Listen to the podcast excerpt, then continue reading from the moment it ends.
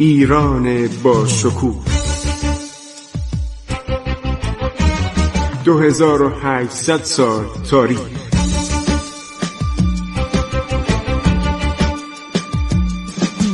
عبور از تاریخ.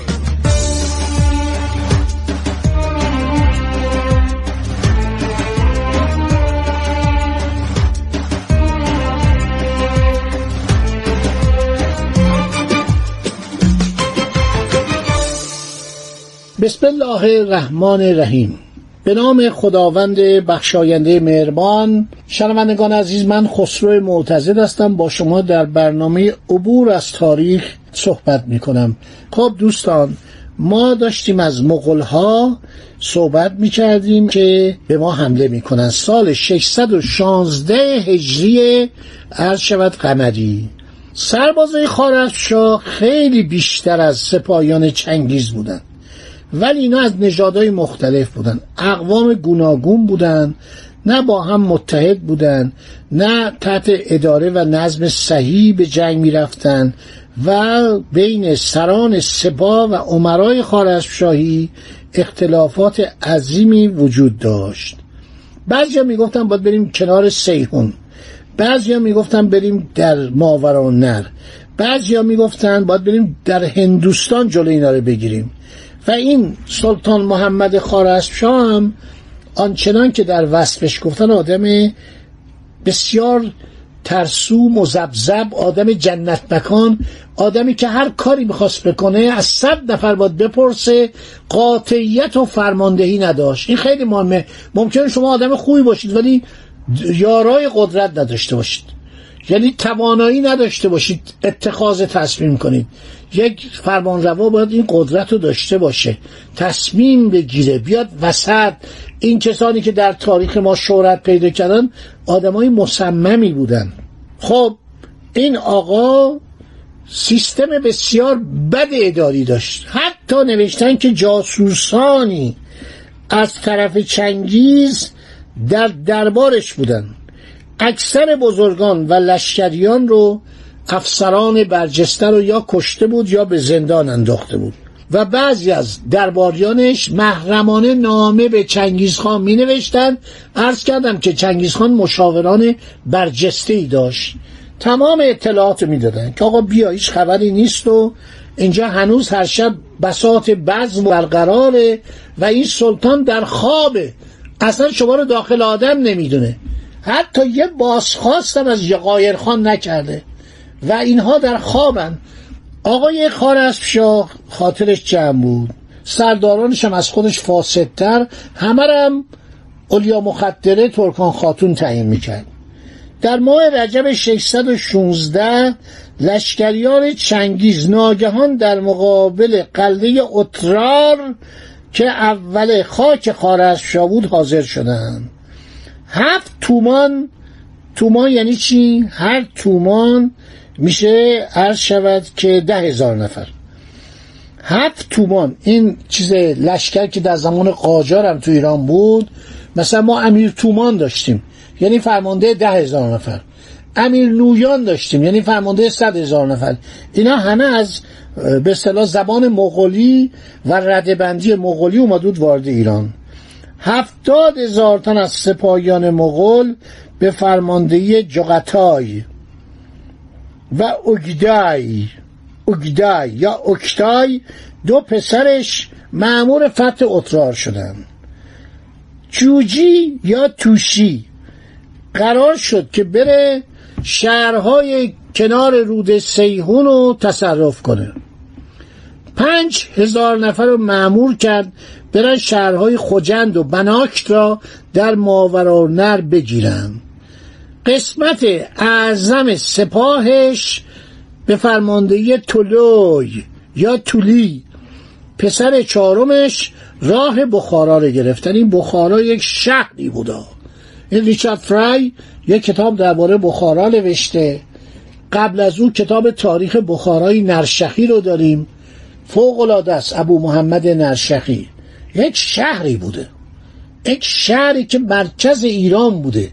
سالها پایتخت سامانیان بوده.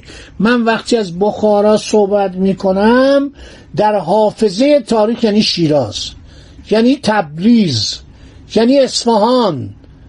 بخارا به ما خیلی نزدیک بوده.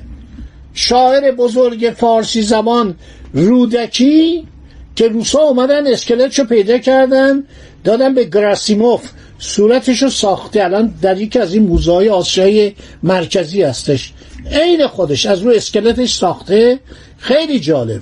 گذاشتن تو موزه. رودکی. عاشق ایرانه. زبان فارسی رو اون زنده کرد در دنیا. این بخارا مرکز ماورانهر بود. و مرکز ادب و تربیت و فرهنگ فارسی بوده. تمام این بزرگانی که ما به گردن ما حق دارن از عرض شود که ابو علی بلعمی بگیرید از فردوسی بگیرید از بو علی سینا بگیرید از رازی بگیرید همه اینا توی بخارا می‌رفتن مورد احترام بودن. یعنی بخارا خارج از ایران نبوده. بخارا مرکز تمدن و فرهنگ سلسله ساسانی تبار سامانی بوده. سلسله ساسانی تبار. برای اینکه اینا می‌گفتن ما از اولاد بهرام چوبین هستیم. خب حرکت می‌کنه چنگیزخان به طرف بخارا. اول میره شهر زرنوغ رو می‌گیره. این مثل مثلا فکر کنید یه شهرکی بوده از حسارهای شمال بخارا. مردم اون شهر سعی می‌کنن مقاومت کنن. منتها این ستون پنجم مغول می‌رفتن تو شهر آقا با اینا نجنگید. با اینا نمیشه مقاومت کرد. آقا اینا خیلی خطرناکن. مردم تسلیم میشن. مردم زرنوق تسلیم میشن و به قول مغول ها ایل میشن. ایل یعنی مطیع یعنی فرمانبر. یعنی ما چاکریم آقا. ما با شما سر جنگ نداریم. چنگیز به اینا امان میده. منتها امانش مثل آدمیزاد نبود. میگه شما باید سربازای جوان به من بدید و لشکریان غیر منظم مثل مثلا شپه نظامی مثل چریک. از اینها در کارهای بیگاری پر کردن خندق آوردن سنگ و چوب جهت انباشتن رودخانه خرابی حصار استفاده می شد یعنی در حقیقت اسیر بودن. اسیری که باید کمک کنن پولی هم بهشون نمی‌داد.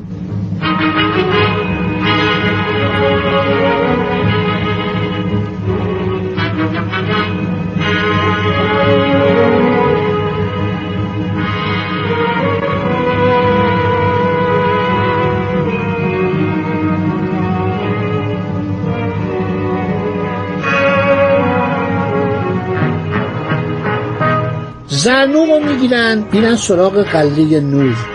در دوازده فرسنگی شمال بخارا لشکریان چنگیزی در زیحجه سال 616 به نزدیک بخارا می‌رسند شهر را که در آنجا از سپاهیان خارزم شاهی اردوی بزرگی مقیم بود در محاصره می‌گیرند هر شود که پس از سه روز محاصره و زد و خورد مردم شهر تسلیم میشن. سربازا که هیچی در همون لحظات اول تارمار میشن. اهل بخارا جز تسلیم چاره ای نمی‌بینن. خب اینا روز اول زیحجه رسیده بودن روز چهارم وارد شهر میشن. بعد نگهبانا تو دژ بودن کهندژ. عربا میگن قهندز. کهندژ یعنی اون وسط شهر یه ارکی بود. در ایران همه جا ارک بود. فرمانده نظامی اونجا بود والی در اونجا بود یا حاکم در اونجا بود. نظامی ها زیر بار نمیرن. چنگیز خان دستور میده که بخارا رو آتیش بزنن. مغول ها مردم رو به خارج شهر کوچ میدن. زنان و مردان و پیل مردان همه اسیرن. دستشون رو بلند می‌کنن و اینها واقعا در نهایت جنایت و وحشیگری مردم می‌کشن. جوانا رو به حشر می‌گیرن. حشر یعنی چی؟ یعنی بیگاری. بعد هر کسی که به جان امان پیدا کرده بود از شهر فرار می‌کنن و میان وارد شهر میشن. خانه به خانه. خانه به خانه اینا جلو میرن. بعدم میره میگه که مردم رو جمع می‌کنه. میگه من شنیدم. آلات سیمینه و زرینه که مال تجار من بود این قایرخان نابکار اومده به شما فروخته. اینا رو جمع کنی به من بدی. اموال منه. من می‌خواستم با کشور شما تجارت کنم. همه رو مردم میان تحویل میدن. و بعدم عرض شود که در بخارا جنایات اینا می‌کنن این مغول ها چون یکی دو بارم در این شهر شورش میشه. جنایاتی میمونن که در تاریخ ها می نویسن اینا وحشی. واقعا آدمکش جنایتکار و شهر رو با نفت آتش می‌زدن. یک موضوعی براتون بگم که اینها یک سپاهیان عجیبی داشتن. رونکروسه گفته. فرماندهی هزار سرباز با مینگان نویان بوده. فرمانده هنگ بوده. بعد یه صد نفری بودن به نام جاون اون نویان یک دسته ده نفری بودن هاربان او نویان. شش مقام نظامی به نام چربی که اینها فرماندهان ارتش بودن. تعدادی کشیکچی داشتن که به اینا می‌گفتن تورقاوت هفتاد تن بودن. نگهبانان شب و بهشون می‌گفتن کبت اوت هشتاد نفر بودن. بهترین سربازا رو انتخاب می‌کرد. درجات نجامیش چربی دودای دولوکو اتول توان بوچاران سکتون عرض شود که فرمانده بودن. یک گروه پیشاهنگ داشته به نام آرکای غاسال فرماندهش این بوده. هزار جنگجوی شجاع داشته که یک شخصی به نام اغلو چربی اغلو چربی فرمانده هفتاد محافظ روز بوده. تمام این اسامی اینا رو آوردن. اصل دارها رو می‌گفتن قورچین اغورچی قورچی نگهبانان روز ترق اوت. محافظان سفره باوچین دربانها اودنچین. ملازمان اکاتچین. اینا باید همیشه باشن.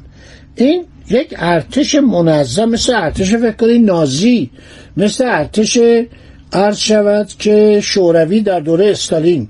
تشکیلات خیلی مفصل. همه هم این خدا بیامرز خاج رشید الدین فضل الله همدانی عرض شود که جمع می‌کرده. تو کتابا نوشته که اینها اسلحه را چطوری هم می‌کردن دستورات چی می‌داده؟ اینا بسیار آدم های فوقلاده بودن.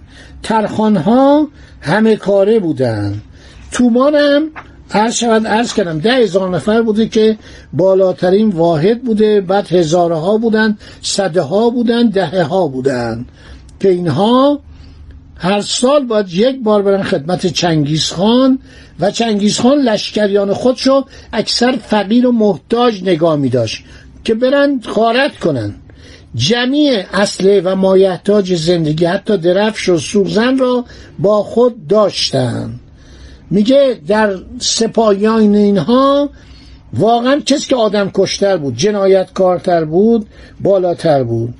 در تمام منازل کاروانی یک جایی درست کرده به نام یام که در اون یام ها کاروانسراها لوازم مسافرین لشکرها از علوف و علیق و معکول و آشامیدنی و چارپا حاضر بود. و بعدم هر جا میرم اول یه نفر میفرستاد که آقا شما تسلیم بشید.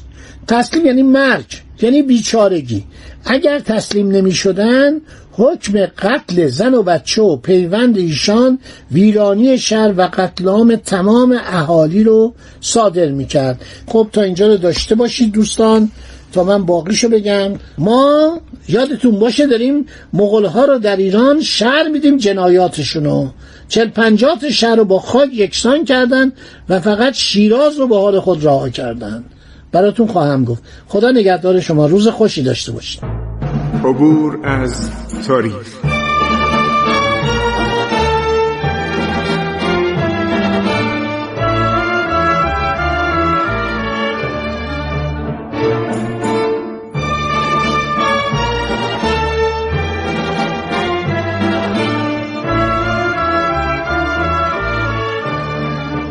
ایران با شکوه. 2800 سال تاریخ. سرگذشت ایران ما به روایت خسرو معتزد.